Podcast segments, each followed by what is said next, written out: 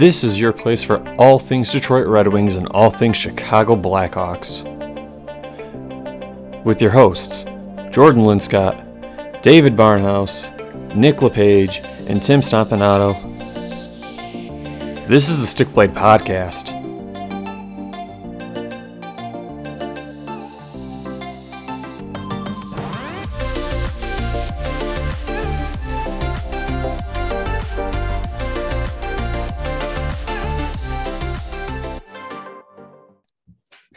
Good evening, ladies and gentlemen, and welcome to another edition of the Stick Blade Podcast. It's been a couple of weeks since we've seen you all, so with that in mind, it's been a minute. Um, a little bit to talk about on tonight's show. Um, for your host tonight, Jordan Linscott, for my co-host Nick LePage and Tim Stompanato. Everybody, welcome to the show. If you're not familiar with us, we're the Chicago Blackhawks and Detroit Red Wings podcast. We talk about all things regarding both teams.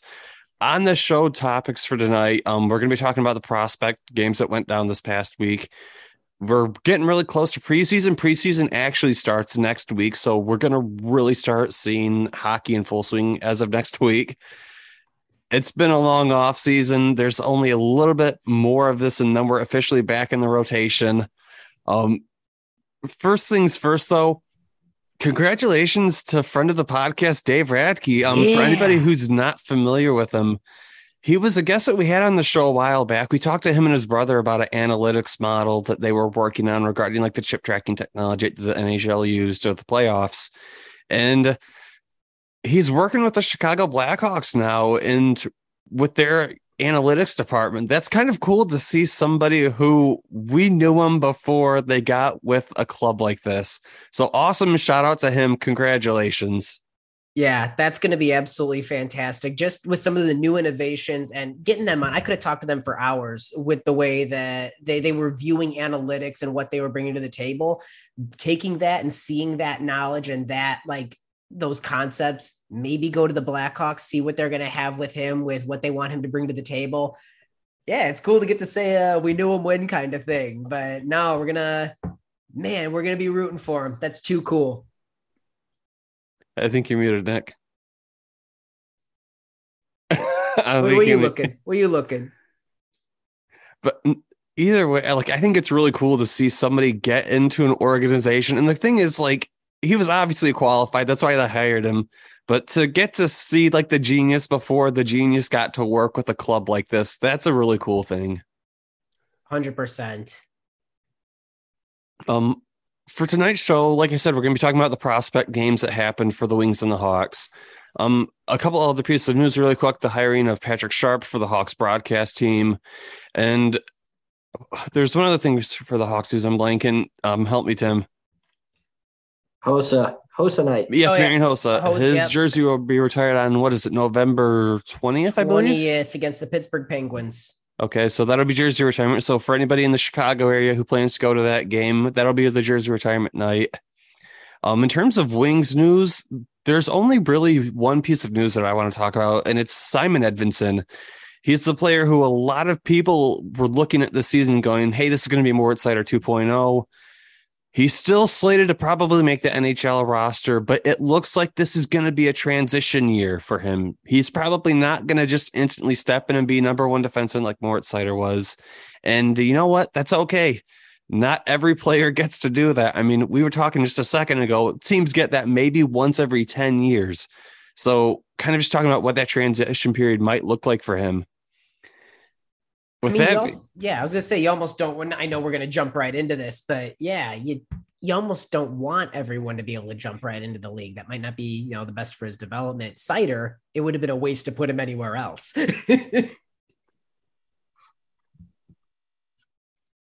I mean, let's just jump right into the prospects so first. So the Wings and the Hawks prospects have already started playing games against other teams' prospects, and yes, it's it's kind of like the preseason, but it's not the preseason because you don't have quite all of your prospect pool they're playing. Just initial pr- impressions, Tim and Nick, from you guys in regards to like what you guys saw from the Hawks prospects. Yeah, absolutely. I mean, obviously, the number one thing for me that jumped out, uh, and we're going to get into some of the more specific, like the newer names, but uh, it'd be crazy to not start on Lukas Reichel. Uh, mm-hmm. Nick, uh, we were talking about this a little bit man, he looks good. Eh, he he's only 20 years old. He put on weight in the offseason. He worked on building his strength up, and he came into this prospect camp looking like a man among boys, which is super exciting. His zone entries were clean. He was, you know, holding on to the puck, wasn't getting out muscled or anything like that. I was really excited to see that combination of speed, skill, and strength. You know what I mean? Yeah. Oh no, absolutely. It's looked like he really spent this off season kind of. He he wants to earn that role. To he wants to start mm-hmm. the NHL next season. He doesn't want to be up. This is his chance to really take over. And hell, he could throw he could throw him right into the top six if it really all works out. And I I like what I've seen in him. Like just seeing him in interviews too. You could tell he got bigger. Like he was a scrawny little thing when they drafted yeah. him. Like he was t- he was tall, but like a twig. So I, am really excited for Reichel. I think that next step is really gonna. I think it, yeah, I think he hits. He goes into the season with stride. Uh, another name I liked a lot.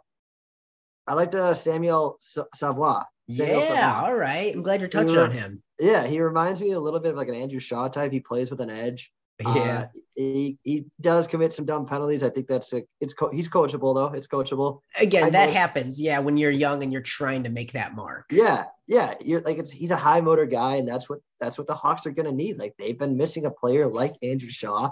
Uh, obviously, again, it's going to be many. It's going to be two three years down the road, but you know he, he kind of plays high energy. He's all over the ice, like he's just buzzing. So that it, it's a really interesting, uh, interesting player to keep an eye on going forward. Well, that's where I really, really liked the line that they had of him and Paul Ludwinski, yeah. second round pick in the 2022 draft. Uh, man, that's that line was making space. They were flying everywhere. They were banging and crashing. They had enough skill there that it was like there was a justification for being on the ice. It wasn't just a wrecking crew. They could also clean up too. Uh, really excited to see both of those guys. And I think they also had Michael Teply on that line a decent bit as well. So they had not, some of that like scoring finish on there.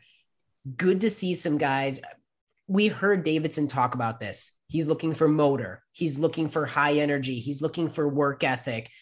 That was a line that encapsulated all of that. And it was cool to see some forward lines from like these younger guys, especially that are they're ready to mix it up. They're ready to jump right in and make a name for themselves. That's exciting. I mean, I'm trying to remember was um what's it? I'm blanking on the goalie who you guys have. Um uh Drew Commesso. Was Drew he playing? No, none of the uh, college kids. So Frank Nazar, Drew Commesso, a uh, couple of the other like they were all back at school already. Like their camps were already up and running. So this was all CHL uh uh, American hockey, not American Hockey League, uh, the national team and all that jazz. Uh, so it was all them. The U.S. Hockey League. Okay, uh, basically like North American players. Yep, ex- exactly. The the ones that aren't college. Okay, were there. Uh, I'm trying to think. Defensemen, obviously Korchinski. Like, holy cow, kids got wheels on him. Uh, smooth skating, Nick. Like, I think that's the thing yeah, for me. Like smooth. the zone entries he's clearly able to make the plays as an offensive defenseman. Uh, obviously, the defensive side needs work, but we were saying before this, it's not. Sometimes you watch a young defenseman like Boqvist, which I love Boqvist, but there were times where people were like, defense is going to be a very serious thing. We need to work on this. Korchinski, it just looks like he's a young defenseman. Yeah. Like the, the the typical lapses that come with maturity and age and practice. No, yeah, you're 100 percent like smooth skating. He, I mean, he fired one off the post in game one. I want to say it was. Yep. Uh, yep. So he has that offensive upside to him. You know, you see it right away. Uh, very. I know everybody gets worried when the Hawks draft an offensive defenseman. Just I mean, yeah, because we've got 20 of them. yeah, and then like Boqvist kind of leaves like a salty taste in your mouth or a sour taste in your mouth. Um, but again, Korchinski is one of those guys that they're not going to rush up. Like he's going to like. There's no need for him to call get, call him up. You got so many 22 and under defensemen that you that need a chance to crack on the roster. So I'm excited about that. I thought Vlasic looked awesome. I think he's one of those guys great. that makes the team. Yeah, I loved him. I loved him even like in per. I went to one game in person last year. I thought he took it over, and like he's one of those players that could really be a difference maker. And with uh, Jake McCabe out until at least December, January, that's a whole other spot. I know we had talked about Mitchell and Regula being the two most likely to like fight for spots with the big show. Vlasic is in there now. I think it could be any of the three of them coming up. Uh, because you're absolutely right. Vlasic, I heard it described like he's not like Korchinski, where it's like, oh my gosh, phenomenal offensive defenseman, or even like Nolan Allan, where it's like, hey, he's a shutdown guy. You're not going to notice him, but that's a good thing. Vlasic feels like a solid two way defenseman that can chip in a little bit offensively. He's going to be defensively responsible and he's just a monster presence on the ice. Like that's really boy. cool to have variety in our defensemen now. Yeah, they're not they're all not 5'9, 170 anymore. I mean, even yeah. even Korchinski played the body a couple of times uh during the prospect games. Like it's not like he's shying away from contact. He was mixing it up in there too. This was a team watching these prospect games. These were hungry kids. These were kids that were out here. Cole Guttman. Uh, yeah, that's, the, that's the, noticeable. Yeah, the college what college free agent signing? 23 year old undrafted free agent, uh, kind of making a big name for himself. It's great. Like, like, he looks, he looks like, he, he could be a player. Yeah. He looks like he could be a, a guy like not the guy, but a guy. Doesn't need team. to be. You yeah, You can't yeah, yeah. have a team of all the guy. Like need, just be a guy and you're good. be be somebody who shows up, lunch pail guy shows up, does their job. That's what we want. Locker room guy, guy's guy. Yeah. Yeah, just a team no, full I, of Andrew Shaws. Yeah, that's fine. Yeah, a lot of penalty, a lot of a lot of penalty minutes, but it's exciting. Yeah, you know, how many um, people can we fit in a box? Yeah, yeah, just stick them all in there. Uh, I liked uh, Colton Dach also. I mean, I know we only got to see very brief That's moment of him, nightmare but, scenario. Yeah, very scary injury. Uh, he's gonna be out for a little bit, but uh, you know he came out strong, and which sucks. I mean, it, we've heard this story before. A Dach gets injured in the preseason, like a Minnesota in, Wild kid trying to make a name. yeah, like, huh? I've I've yeah. seen this show before. yeah. Uh, but no, I'm with you. I thought he looked great. I think most likely he's going to be top six minutes in Rockford this year. Mm-hmm. Uh, and I think that's going to be phenomenal for him, frankly. Uh, for those of you that are Isaac Phillips and Jacob Galvas fans, they were healthy scratches. But the argument that I'm seeing left and right is the Blackhawks know what they have in those guys. Yeah. They've had their cup of coffee up with the show. They know their strengths. They know what they have to work on. Uh, Jordan, you touched on this isn't like preseason games these prospect tournaments are usually the first time that the coaching staff, and I think it, for most teams, it's the AHL coaching staff that like runs mm-hmm. these games. This is their first chance to get a taste of what do we have? Who are all these guys? And it's a chance for like other young guys like Reichel, Vlasic, who've been around to say, hey, this is my next step. This is where we're coming into. It, once preseason hits, all these guys will start working out with the team, doing practices with the team. Super exciting. Those that don't immediately go back to their, you know, respective leagues. But like right now, this is the chance to see what we've got. And guys like Phillips and Galvas, we have a good idea. They're going to be good. They're going to be, you know, they've got their roles, but it's, you know, good to see somebody new. Yeah, no, absolutely. I was a, you know, you got to be happy. I mean, the Hawks. So obviously, the Hawks lost first game, four or five two. Yeah, we it went off the rails a little bit, but yeah. we lost Reichel and Dach in that game. Yeah. Like that deflates yeah. Yeah, they they came out buzzing though. Came out had a strong period, and then what was it? The second game was five nothing. Yep. Yeah. So goalies were a kind of a big deal. Uh, I mean, Jackson Stauber played the yeah. played the whole first game. He stopped twenty nine to thirty four shots Two of those goals were scored on the power play. Another came out on a two on one rush. Like, you can't really fault the guy on some of those, especially in a prospect tournament. Like, and especially in a game where you lost two of your best guys, like, and they were they're two way guys. It's not like they were, yeah. yeah. But no, Jack Stauber is an interesting one to me. Yeah, he wasn't really on the list, and he's risen.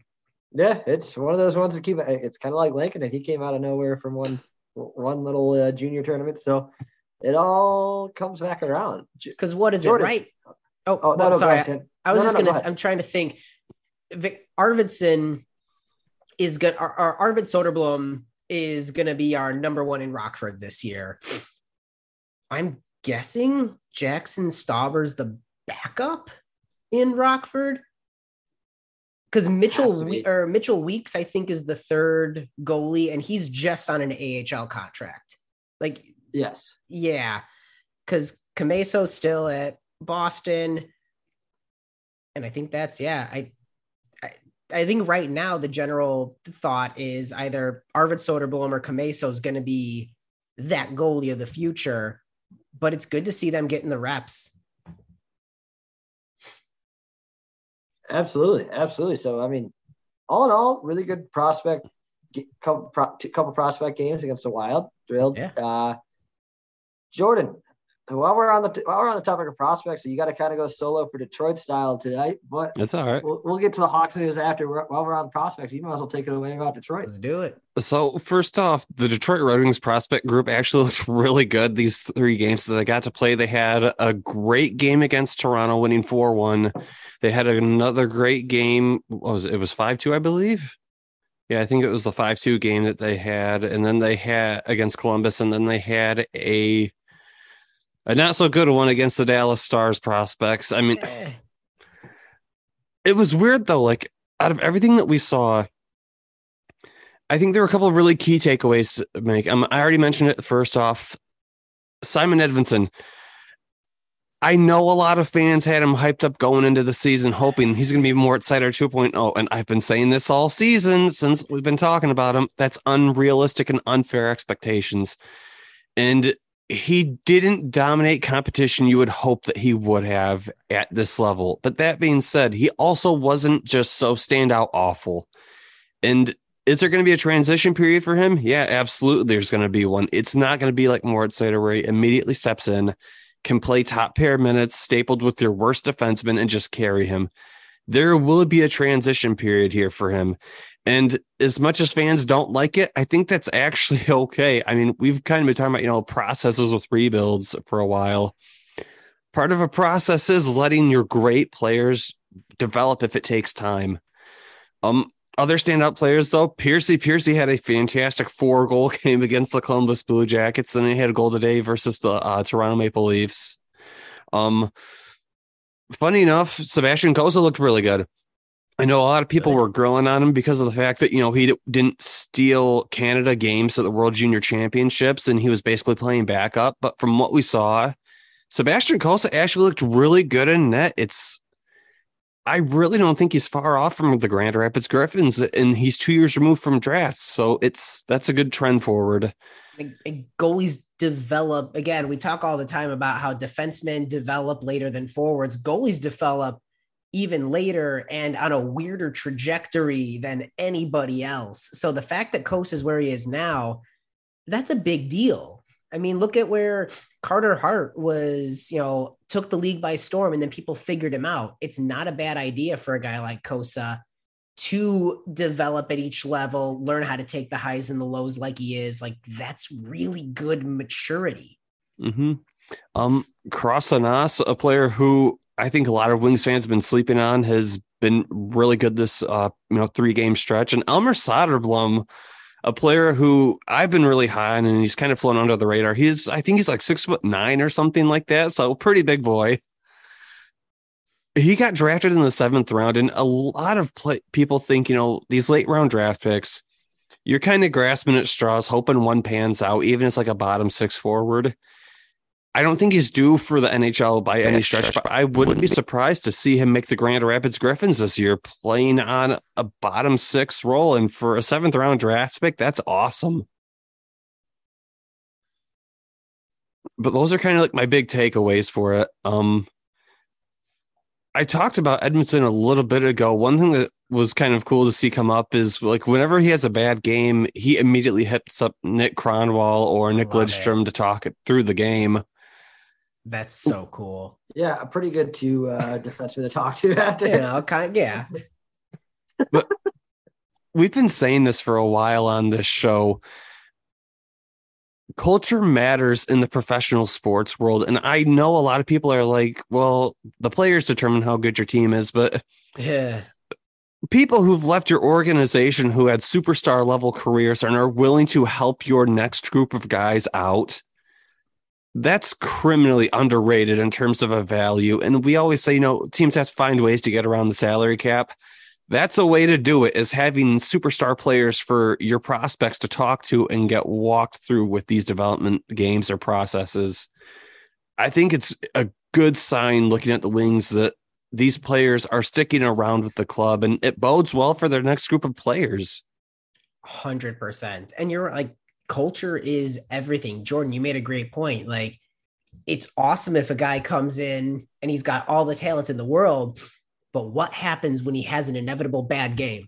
You know, is he isolated? Does he not know how to respond to it? Or does he have people he can turn to, like some of the like Kronwall and you know Lindstrom, where you call them? It's like, hey, what do I do with this? It's like, oh yeah, sure. You got the like you've got support. You're surrounded by people, and it's not just random people. It's superstars. It's role model. It's kids coming into the Hawks and looking up to Jonathan Toews and saying, "So how do I how how do I get myself? How do I get the right energy to like go into this?" And he's like, "Oh, cool. I'll show you how to like do this."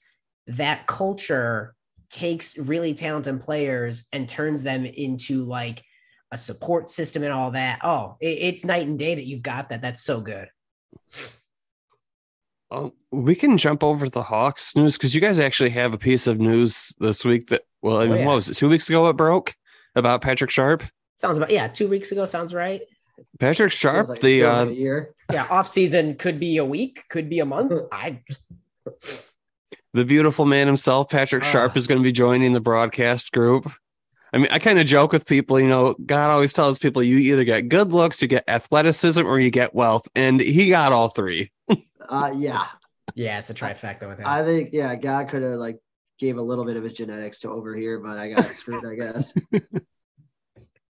no, I mean, shout out to Patrick Sharp. I'm thrilled. Um, it's all, you know, it, it's tough to replace a guy like Eddie O. I know we already gave our eulogy to him, so we're not like this is not about Eddie O. Still hurts, but like, but like yeah, yeah, but like Patrick Sharp is just the right guy to do it. Like he was here, he was here at the start of a rebuild. Like or mm-hmm. in the midst, midst of a rebuild, I should say. I was gonna say he uh, he him and like Keith kicked off the rebuild essentially. Him, Keith, yeah. Seabrook, because they traded for Sharp in 2005 mm-hmm. two years before uh, Kane and Toews joined up. Yep. No, so yeah, I mean, I'm thrilled. I think he's uh he's a voice like Eddie O. The reason why we loved him so much, he's a voice you could trust. I think Sharp's another guy that could is a voice you could trust, and he can get away with calling them out.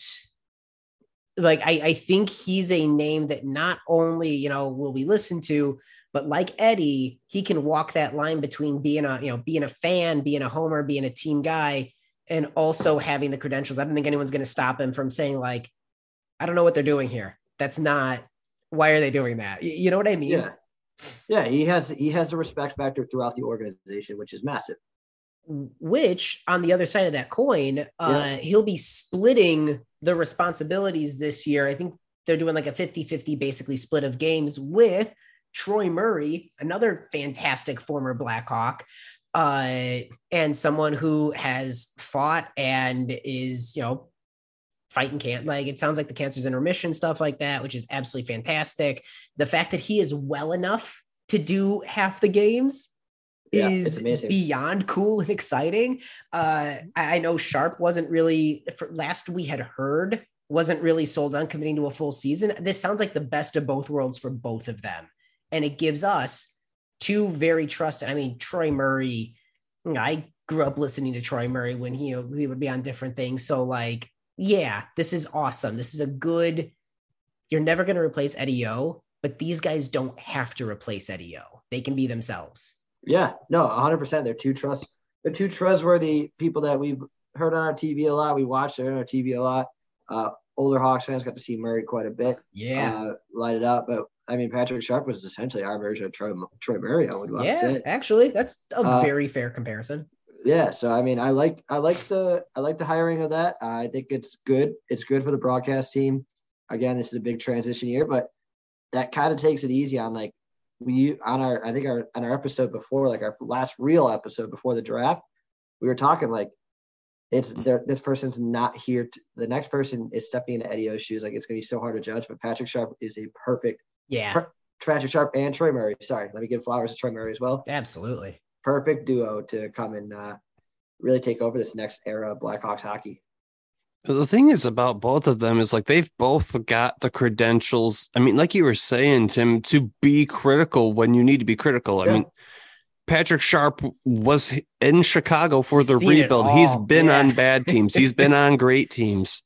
Same with Troy Murray. Like they've they can look at games and be honest about how they're going. I forgot that Sharp came back. Remember, he didn't because he came Yeah, back he went like to Dallas. He went to yeah, Dallas he yeah he went to Dallas uh, after 2015, but then he did come back for like his last season. yeah. Uh, awesome. So he has literally seen all of the ends of the Hawks from the start when we were the Dark Ages all through the dynasty, leaves, comes back, and it's like, what is this? This is not the team I left. Uh, and again, yeah, Troy Murray. Again, he was on the Blackhawks under dollar bill Wirtz. So, like, what are you gonna do? Like, he knows. Uh, yeah, I'm I'm really excited. That is one of the things that I look forward to with this season is getting to listen to them and their insights. I forgot before at the top of the episode. Um, there is one other piece of Wings news to talk about. Filip Zadina signed a three-year contract with the Detroit Red Such Wings. I think it's such a good deal. I know I'm- people. There's some people that have a beef with it, but like, yeah, go No, ahead, it's, a, Jordan. it's a really good deal. So, uh, what is it? It's uh, it's a, just a touch over a million dollars a year. I can't remember the I think it's exact dollar. 1.5.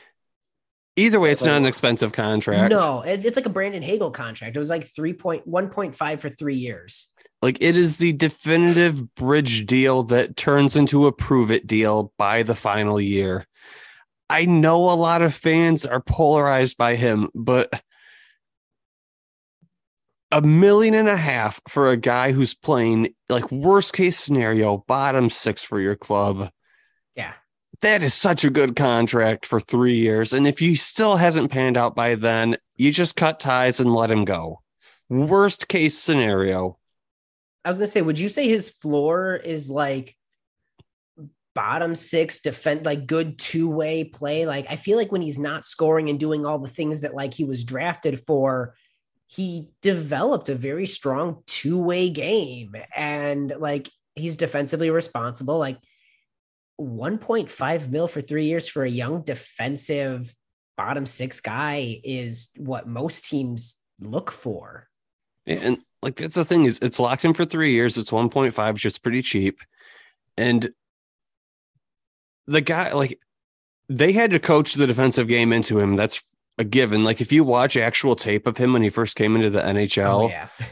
his defensive stats are pretty awful. Like, but he's gotten better and he's became more of a setup player, which, and, and we talked about this a little bit just off the show, but he's going to get a chance to play underneath a new head coach. So it's one of those things where he might get put in a position that plays better to his offensive strengths. Like, you might be able to see his production rise, you know, even, I don't know, we say the 20 point or 20 goal mark this season, right?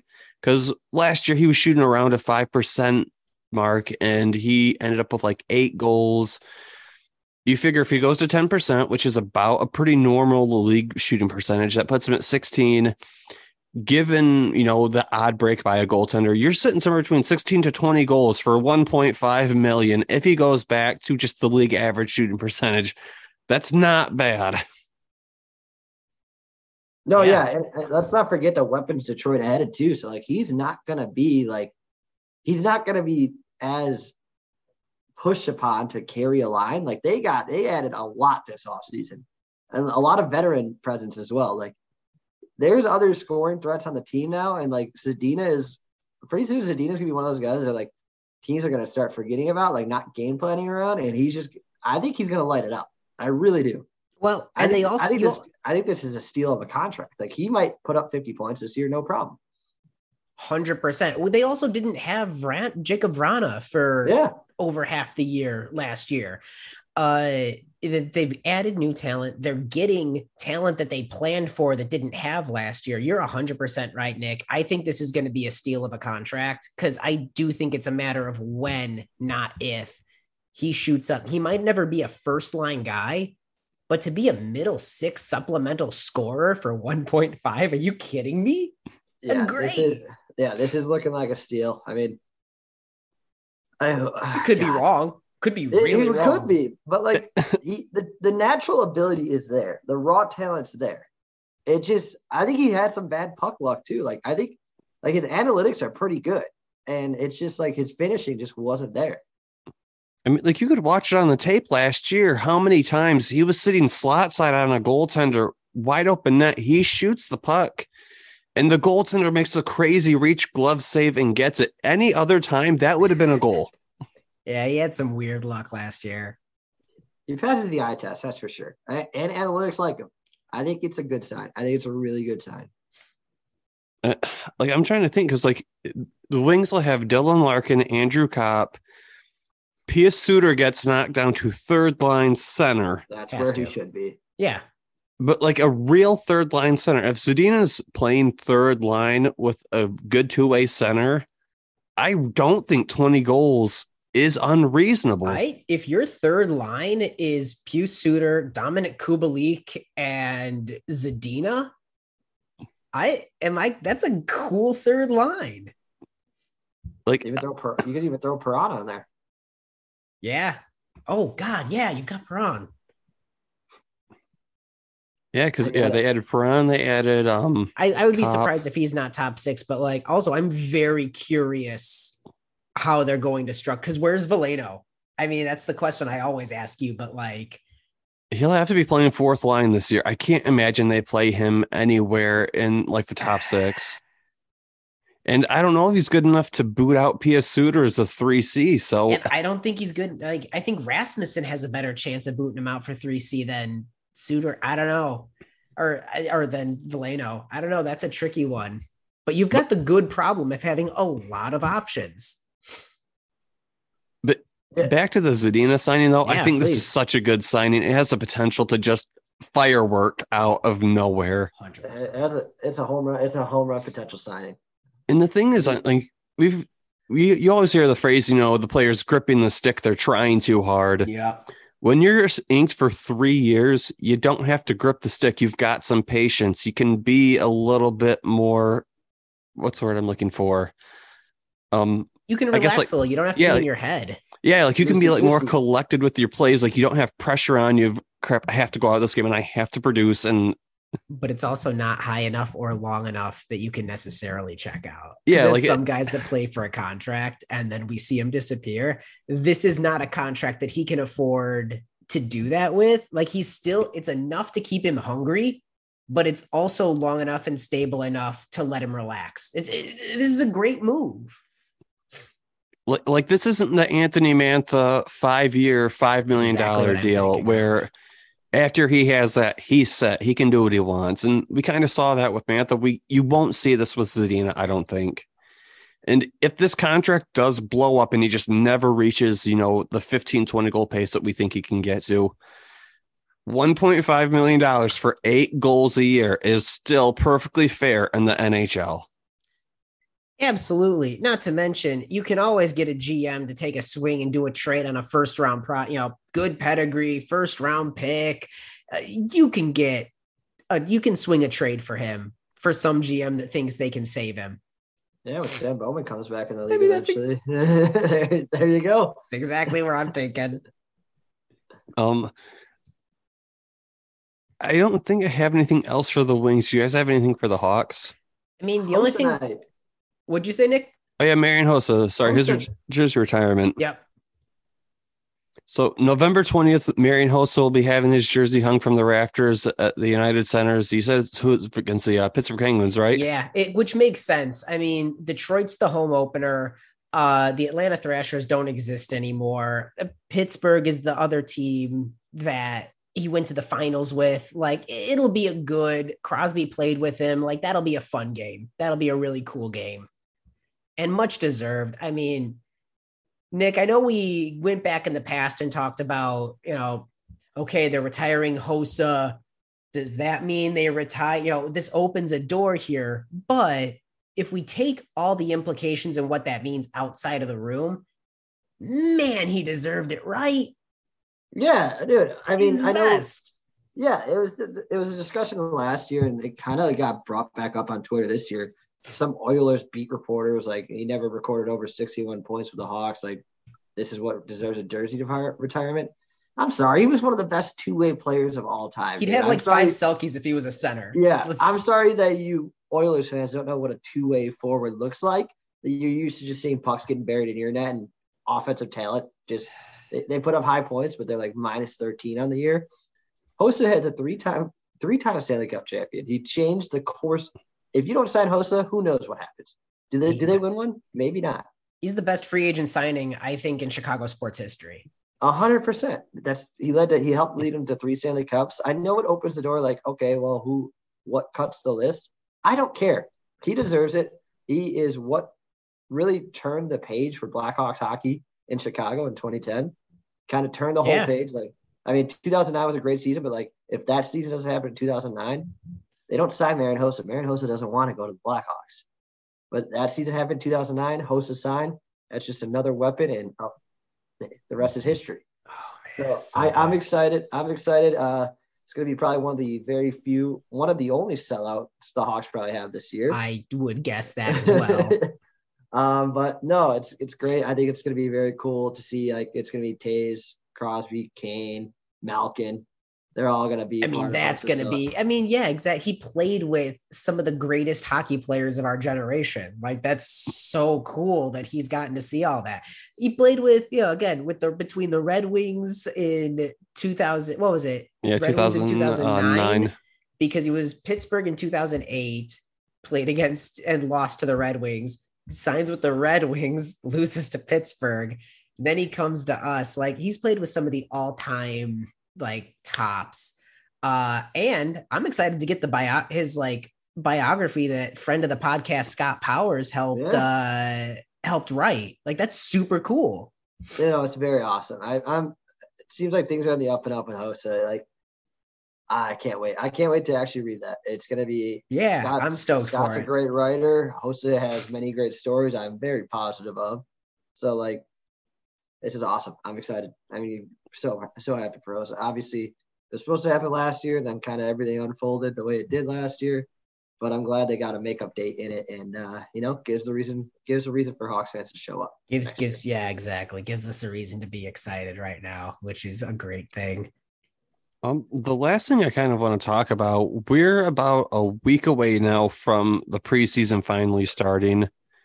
With that being said, what are you guys looking for from the Hawks out of the preseason? Because the regular season is going to be, you know, several month stretch of like just really looking at and evaluating the stuff that you have on your team right now and probably getting players called up from your system to see actually where you guys are even at in your rebuild. But the preseason, what are you guys looking for out of that? Yeah, that's a good one. Uh, honestly, I think the biggest, my biggest focus is going to be on which young defenseman is going to yeah go, grab, go grab a spot. Like we kind of have a sense of what our what our forwards are going to look at. I think there's just with McCabe out, I know we gloss over that. He's out to like January, December. Yeah, January. that's the other piece of Hawks news. Yeah, yeah. It, it, it's, it's like a spinal surgery, right? Yeah, it's brutal. Uh, it's brutal to see, especially getting injured uh, in Buffalo two seasons prior. Uh, so that that leaves the door open for what three defensive spots open, like four, two or three at least. Yeah, because de Haan's gone, McCabe's out, Gustafsson's gone. Uh, you've still got Murphy, Joe, uh, Seth Jones, Caleb Jones, Riley Stillman. But like uh, those aren't locks into the like. No, not certainly not. Yeah. So there, there's potentially four four defensive spots open along as well as the extra seventh defenseman you'd like to keep on your roster. So it's gonna be a dogfight. I'm I'm excited. I like a lot of good young names that are that we've been keeping an eye on for a while. So uh I don't know names like uh, Ian Mitchell. Obviously, we are. Ian Ian Mitchell, I think, is still uh, probably the top because he was Rockford's top defenseman last year, and just seeing him play in some of the games that I got to see with uh, going to Wolves games, he looks like it. He looked like Rockford's top defenseman. Him and Regula were, and I think he's the other name along with Vlasic. Those are the three in my mind that are going to be fighting. But realistically, like Jacob Galvas, I think could easily be our seventh defenseman, a guy that you can put Yeah. in. He's Oh, got 100%. skill. He can defend. Uh, to your point, Nick, I'm looking for what I'm most excited about about the preseason is seeing who makes the coaching staff's job difficult. Who's the guy that comes in and he's not part of the plan?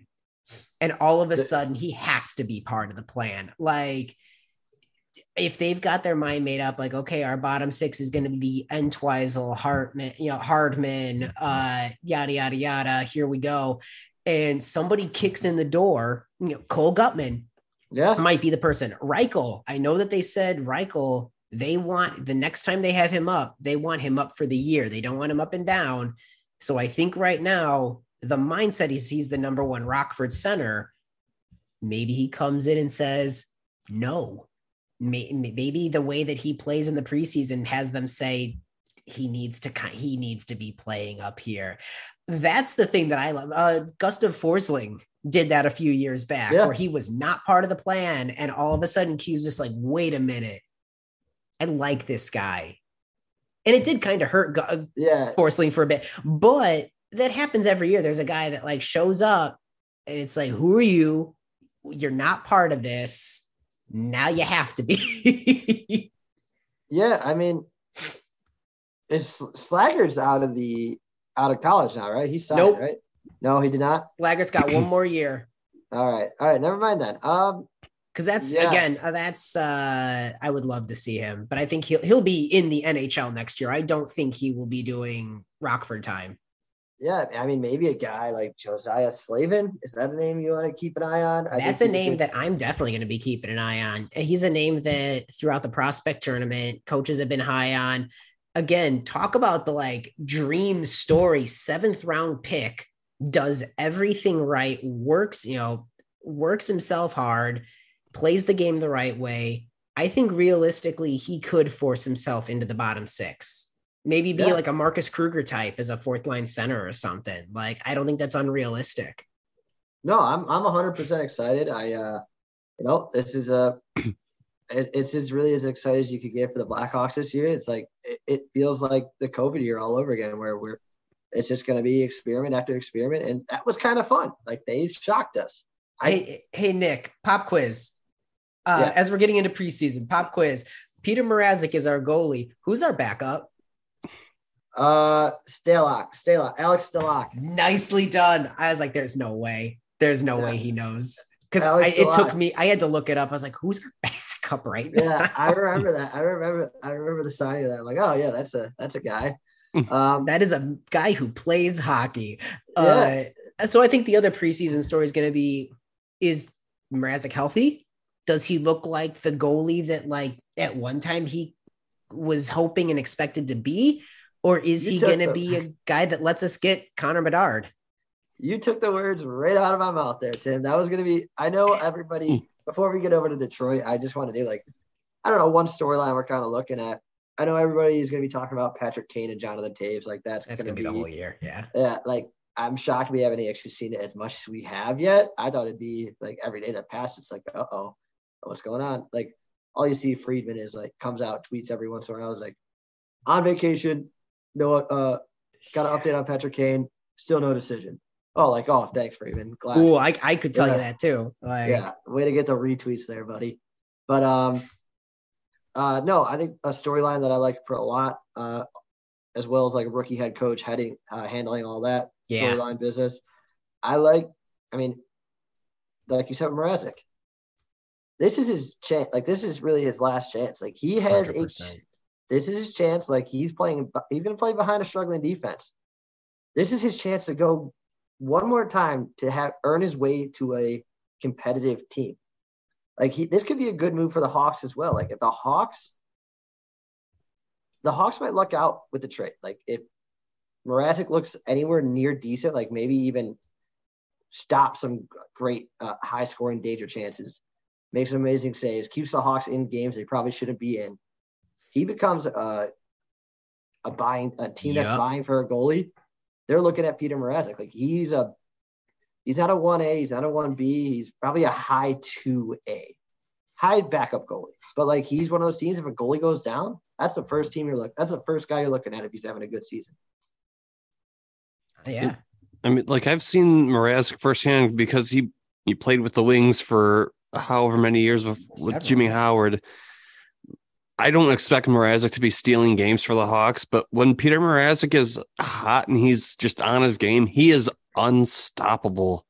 It's just can he get to that point for the Hawks this season? Because we saw stretches of it in Detroit where he looked like a Vezina caliber goaltender, but then you also saw stretches where four goals, four goals, five goals, five goals, and Yeah. that's No, going to yeah, be the million dollar question for him this year. Yeah, I'm not saying stealing games. Like he's not a stealing game goalie. Keeping in keeping them in games from like what could be a blowout to oh we only lost by two tonight. It should have been seven to one. Um, but no, Could he I- I play think well enough that we could get a third for him at the deadline? That's what I'm thinking. Like a third round pick. Like he, you could fl- you could flip a guy like Mrazek for a third rounder if he's playing well enough. That's what I it- think. He's not in the Toronto media anymore either. Like Toronto pressure. That's No. the worst market to play in ever. You Yeah, have no expectations. You have no expectations this year. You're going to be on a rock bottom team. I'll get into that maybe a couple weeks from now when we get to our preseason pre- or our season preview. I'm kind of worried the Hawks might not be bad enough for Bedard. That's a I mean, there's story. a. I mean, the Arizona State Coyotes do exist, so Um, they're going to be but no, bad. I think Mrazek's an in- more interesting of a name than many people are really thinking about this year because he, you could flip him if a team's desperate enough for a second, a late second, but Yeah, because he has he has two years on his deal left, right? I think it's this year and one more year. that that sounds right. That sounds right. Yeah. Yeah, and he's not in Toronto no more. There's no pressure. Now's the time to earn your way to another competitive team. I'm this is off topic, but I'm even trying to remember who did Toronto grab for a goaltender now that Freddie Andersen's gone to Matt too. Murray. Yeah, Matt Murray, Peter Mrazek oh. 2.0. Wait, what? yeah, they got What? Matt Murray. Oh, and Like they from got the Ottawa Samsonov. Senators, right? Yeah, as, as two-time Stanley Cup champion Matt Murray. and Samsonov. They got Samsonov. Actually, Samsonov is the one I'm excited about. Okay, because real, realistically, no. I, I think as of now, the conventional No, wisdom Murray- is Matt Murray's the starter. Yeah, I mean that's how. Uh, And what's his face? What's his? What's the GM over there? Dorian. Um, Kyle Or- Dubas. oh, Dubas. Yeah, he stays loyal to those Sault Saint Marie guys, or is Yeah. that where they came from? I think so. Uh, Samsonov actually has a ton of talent. I, I like he was supposed to be the starter in uh, Washington for a couple of years, and I don't I don't know. He was he had some injuries. He just didn't sort of play solid. Uh, a change of scene could be. I mean, I've never heard anyone say a change of scene to Toronto was what they needed. that sounds like a nightmare. Uh, but Yeah. they're already going after both of them. Like, what a nightmare place to play hockey. Uh, no wonder Auston Matthews looks like he doesn't care about anything. Like, but yeah, that's their goalie tandem. So that's I don't even like watch the Leafs, but I kind of want to watch now to just see if their forwards can outplay their goaltenders. You say that Matt Murray might be. I mean, he was good on Pittsburgh. I mean, if I'm wrong, I will happily eat crow and say that Matt Murray is a better goaltender than I give him credit for. But I, I I, I feel bad because something went wrong. Because Campbell Campbell went to Edmonton now, right? yeah, Campbell's in Edmonton. Yeah, Yeah. So like, and that's a I- huge. That's an upgrade for Edmonton. yeah, they, have got their like, own choices that I I got opinions on, but Yeah, the- I mean, it's just. I I don't know. I don't think these goalies are Stanley like Murray. Yes, Murray did do Murray it, is a two-time Stanley Cup champion. yeah. Yeah. No, I know that. I know that, but like something went wrong. Like something did go wrong. Yeah, Like, I don't so know I- yips. So I don't know what happened. It just went all downhill. Like, wasn't he waived last year? Yeah, and nobody picked him up. I mean, he he clearly played his play struggled enough that he didn't re-sign in Pittsburgh when he was up, which is how he ended up in Ottawa. Like he didn't get traded. Like they signed him in the offseason. I don't know. I I mean, when it comes to feel good storylines, I hope he finds it again. Like you love to see something like that. I don't know what the struggle is there, but something went hmm. wrong. Uh, I hope the best for him. Toronto media is not exactly the place to find yourself, though. No, uh, you have one bad game, and guess what? You're oh uh, yeah, it's a, you're yeah. uh so yeah, I mean that's another interesting storyline. I mean, it's holy hell! Like I know we say it every year, Toronto, your time's ticking, dude. Like you gotta. this is the like. This even you don't you don't get out of the first you don't get out of the second round this year. You're probably gone. They've got like Matthews only has like one or because I thought he signed a three year deal. Yeah, he uh, signed uh, the short one. Like I think I it was like a five. In, I think it expires in 2025. Okay, as I say, his the years are ticking on the Matthews deal. Mm-hmm. Yeah, and I don't, I don't think he's going back. I no. wouldn't. And you know what? Good. I, I've said this a couple times. I know I hop on my soapbox, but like, you don't owe anything to the team that drafted you because they were bad enough to be first. Go where you want to go. It's the only prof- sports is the only profession in the world where you don't have autonomy over like where you go. So like I think it was cool of Tavares to leave the Islanders. Uh, I think it'll be cool when Auston Matthews leaves the Leafs. Like he goes to the Coyotes to go back home. Yeah, exactly. Like cool. I think it was cool that Kane and Toews stayed with the Hawks for as long as they did. Not because they had a sense of like loyalty, but because they're like they were having fun and like this is where they wanted to be. Like I I, I just hope Auston Matthews does what makes Auston Matthews happy. yeah while we're in the Eastern Conference, Jordan, we talked the Leaf storyline, we talked Hawks. Oh yeah. What, do you have a storyline? I know we talked a lot. Like could be a steal in uh Zadina's contract. Is there a storyline you're kind of looking out for the Red Wings as we're approaching training camp? I mean, the season or pros or preseason. The big thing for the preseason, I think, is going to be can Jonathan Berggren show the coaching staff that he needs to be on the NHL roster?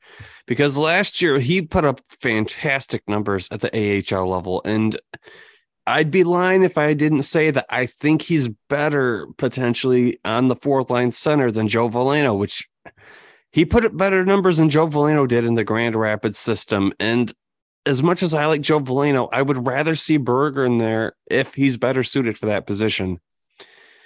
The other one is does like when well based on what we see of Simon Edvinsson at preseason, how much is Detroit's coaching staff gonna trust him with like you know ice time at the show if they decide he's coming to the NHL? Because, like I said, it's not going to be a Moritz Seider style transition for him. I do think there's going to be a transition period of him playing bottom four minutes. And Detroit got a lot better this offseason with their defensemen. And, and I was saying this on Reddit for a while. They picked up who is it, Ben Chiarot? Yeah, Ben yeah, Chiarot. Yep. I was just gonna say I think that's his pairing partner for the early part of the season. Like I know people want you know defensive pairs that play both hands, but I honestly think that that pickup was for Simon Edvinsson because I think they might have seen it on the wall that he wasn't going to have that transition that Moritz Seider had to the NHL level, where he immediately stepped in, was immediately the number one defenseman, could carry anybody. I think that the Ben Chiarot signing was for this transition period. And I'm curious how much coaching staff's going to look at him and say, we think that you're good enough to be playing third line or second line, or you're going to be playing, you know, second power play unit as the extra man, as opposed to saying, okay, we're going to trust you with penalty kill minutes. We're going to see, you know, how are you playing on, you know, like a top four role consistently? That I think is going to be the big takeaway for the Wings. Those two storylines right there. Are you worried about uh, outside of preseason? You're worried about sophomore slumps? I'd be wrong if I said that I didn't think that Lucas Raymond is going to have one. I think he will. I I think a lot of his success last year, even though he was good, I think it was because the league just didn't see him coming. I, I don't know if it's going to be a sophomore slump, but I do think that now leagues have tape on, like every team has tape on him, and he's not going to be coming out of the blue. Now he's going to be doing the thing sort of like he's going to have to get creative and adjust. When teams have an answer for him, How does he adapt? That's what makes a superstar in this league. So that's what I'm curious to see from him this year. And I think the important thing for Lucas Raymond is a lot of people are, you know, they're pumping him really hard, saying, hey, he's going to be a superstar player. I want to see how he looks when he's not playing with Dylan Larkin Yeah. because Dylan Larkin is one of those players who makes everyone around him better. I want to see how he looks when he's not playing with Dylan Larkin, who's feeding him pucks or helping cover for like his defensive lapses. I want to see if he can still be as productive. on that note, I want to see it's like the brink at the year that his scoring sort of dried up, and that's what he was famous for. What do you do? You're gonna go through scoring slumps. Uh how do you still play the game? How do you bring it every night on the ice? How do you contribute if you're not scoring? That's going to be really cool to see in his sophomore year how he evolves as a player. But yeah, Detroit, like they have a lot of good pieces coming, but there also are some question marks about some of the current pieces that they have coming up through the system. What's going to happen with them? Because, I mean, like you said, Nick, they spent dollars this offseason in the free agency pool. And so there is real competition for those younger guys to actually push players out of, you know, slots in the lineup. There is no assignment by default. There is now you have to earn your spot. Right.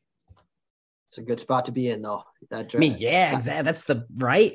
competition's the best. Inter inter inter team competition's the best because it drives out it drive, brings the best out of everyone.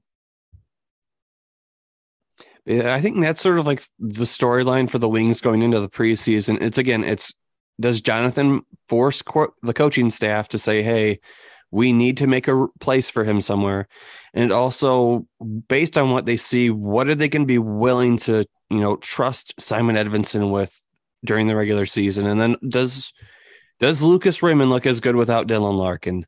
Because him and Dylan Larkin were stapled to each other all season last year.